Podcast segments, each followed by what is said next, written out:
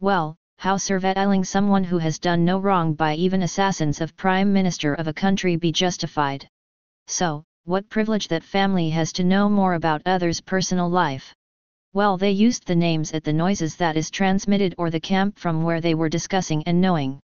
I can say certain things in privately of my opinion, but not in public and even that privacy that I am not having because they are knowing that this is what I am thinking about them.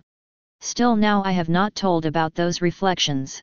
Remember the daughter of the famous bandit shot on his forehead and the baby that was born for the assassin because the assassin's wife responded to the mercy petition. I may feel now and at this plight that they have kept me by providing access to them, especially for this baby turning out to be a Gynec in the UK and the drug name that they have been using gaining access to Indian medical market only recently, to the best of my knowledge, I should talk in a manner that will be favourable for these Indian racialists. Not to forget they are having coalition with those crooks who blasted their own leaders into pieces. I am the one who speaks of second chance as forgiveness and acceptance to those who turn fervently penitent and to repent is acceptable. This is because these people may flourish and feast like the prodigal son than the son like me who is always with the Father. But that does not mean that Father is going to keep me in misery and make me a slave by exposing me to the needs of their infirmities and make himself altruistic.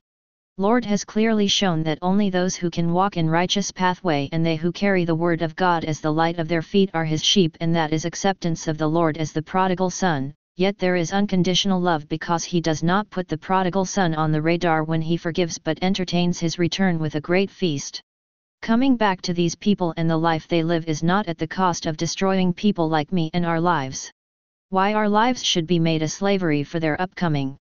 Is it not then patronizing those people who were eliminated as extremists are being encouraged and thriving on them? Well, I am not concerned about that but of making me a forced slave because my pragmatism did not give way they and their names, as I cannot confirm them, why should I first and the foremost recognize them as if they are my kins and friends, when I know two or three people in my circle itself with near resemblance? I am the kind of person who could not study MBBS medicine or zoology because I had to use needles and syringes, and dissection. Why even biochemistry because it needed me to take blood tests. I had to be trained by my professor for the prick needle blood test for immunology. This is my nature and personality that cannot harm. Yes, of course I can kill all the bacteria putting them inside an autoclave and have not been that bad.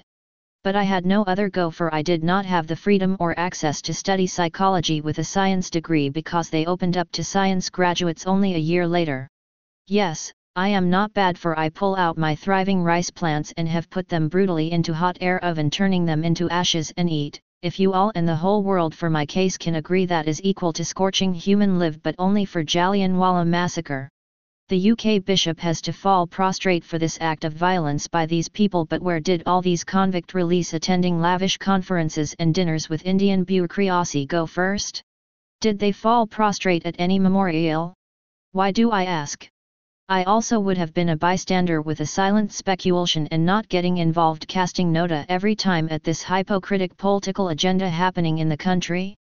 My democracy is mutilated and vandalized that I am living a life like the Truman Show that even these people and their children prosper, that I do not mind, but can surveil me, treat me trivial, and get near me when they have never been part of my life? It's the unimaginable. My scholarship to Australia is not a ticket for them getting near me but to making me far away from all these agendas making myself more empowered?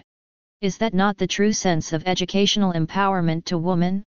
What makes our family so trivial in front of these criminals just because they have put Indian racialistic attack at my family for working with the American missionaries and having few people living a good life as a family with Caucasians, human beings who have not got indulged in cannibalistic activities or brutal murder?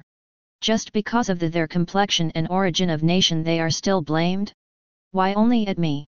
Is it not because out there I hear those men wanting a good platter to be served, and are wanting more which is the reason for the aggression growing more before it withers?